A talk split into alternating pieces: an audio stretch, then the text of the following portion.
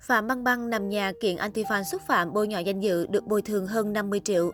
Chuyện minh tinh Hoa ngữ khởi kiện anti-fan dùng pháp luật để bảo vệ thanh danh của mình không còn là điều quá xa lạ trong giới giải trí.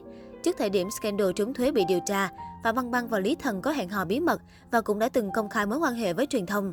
Nhưng sau khi liên hoàn scandal xảy ra, cả hai đã không còn qua lại với nhau nữa. Bên cạnh những lời chỉ trích từ phía người hâm mộ, Phạm Băng Băng thường xuyên nhận được những tin nhắn, bức thư phỉ bán, bôi nhọ danh dự của cô vô cùng nghiêm trọng. Không chỉ vậy, những người này còn nhiều lần đưa ra những thông tin tiêu cực, không chính xác về nữ diễn viên. Thậm chí, họ còn chia sẻ những câu chuyện khá riêng tư của Phạm Băng Băng với mục đích hạ bệ danh tiếng của cô. Theo Xí Cha Cha, bản án dân sự sơ thẩm vụ việc tranh chấp vi phạm pháp luật của Phạm Băng Băng và Đỉnh Tiểu Thôi đã được công khai.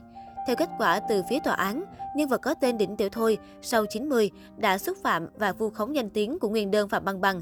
Kết quả cuối cùng, bị cáo phải xin lỗi nguyên đơn và bồi thường thiệt hại tinh thần với số tiền là 15.000 nhân dân tệ, cùng 5.000 nhân dân tệ phí luật sư. Nửa năm trước, Phạm Văn Băng cũng từng giành được phần thắng trong vụ kiện anti-fan hậu hồ. Theo thông tin được công khai, bản án dân sự sơ thẩm vụ tranh chấp trên mạng giữa Kim Tỏa và một anti-fan hậu hồ chính thức được tuyên vào ngày 21 tháng 5. Bị khởi tố vì nhiều lần sử dụng các tài khoản mạng xã hội khác nhau dùng những lời lẽ xúc phạm vu khống Phạm Băng Băng. Ngoài việc phải chính thức xin lỗi, người này còn phải hoàn tất 40.000 nhân dân tệ khoản bồi thường cho Phạm Băng Băng và phí luật sư trong vòng 10 ngày. Hồi tháng 2, nữ hoàng thảm đỏ một thời cũng thắng kiện Chu Sa Trị, một người tung tin Phạm Băng Băng lên giường với nhiều nhân vật quyền lực trong giới giải trí để đổi lấy cơ hội tiến thân. Khi nữ diễn viên vướng scandal trốn thuế, Chu Sa Trí bôi nhọ người đẹp chia tay bạn trai Lý Thần, trao thân cho đại gia để giải quyết vấn đề kinh tế, thậm chí còn khẳng định cô đã có thai. Sau hai phiên xét xử, Chu Sa Trị phải bồi thường cho diễn viên Hoàng Châu Cách Cách số tiền là 60.000 nhân dân tệ, hơn 9.000 đô la Mỹ và gỡ bài viết. Sina cho biết, nữ diễn viên thuê tới 8 luật sư để chống lại những lời bịa đặt của truyền thông bẩn. Hành động của Phạm Băng Băng những năm vừa qua trong việc đối mặt với sự xúc phạm danh dự, nhân phẩm, quyền lợi trên Internet không những gián đoạn chí mạng răng đe anti-fan mà còn để lại những bài học thiết thực cho người dùng Internet, những người đã và đang nhầm tưởng thế giới ảo là nơi nằm ngoài vòng pháp luật, lợi dụng sơ hở để tấn công vu khống người khác.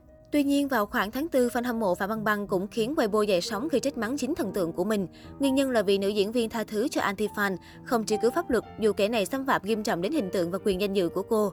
Phạm Băng Băng đưa ra quyết định này là vì cảm thấy anti-fan đã xin lỗi thành khẩn, lại đang là sinh viên. Việc truy tố pháp luật sẽ khiến người này bị nhà trường đuổi học, ảnh hưởng đến tương lai.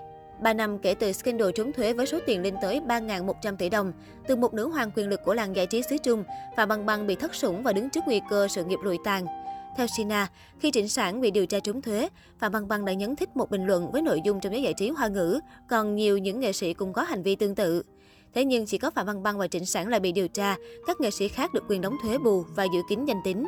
Cùng với lý do giống như Phạm Băng Băng, Dương Tử mới đây cũng đã thắng kiện một anti-fan vì hành vi bôi nhọ.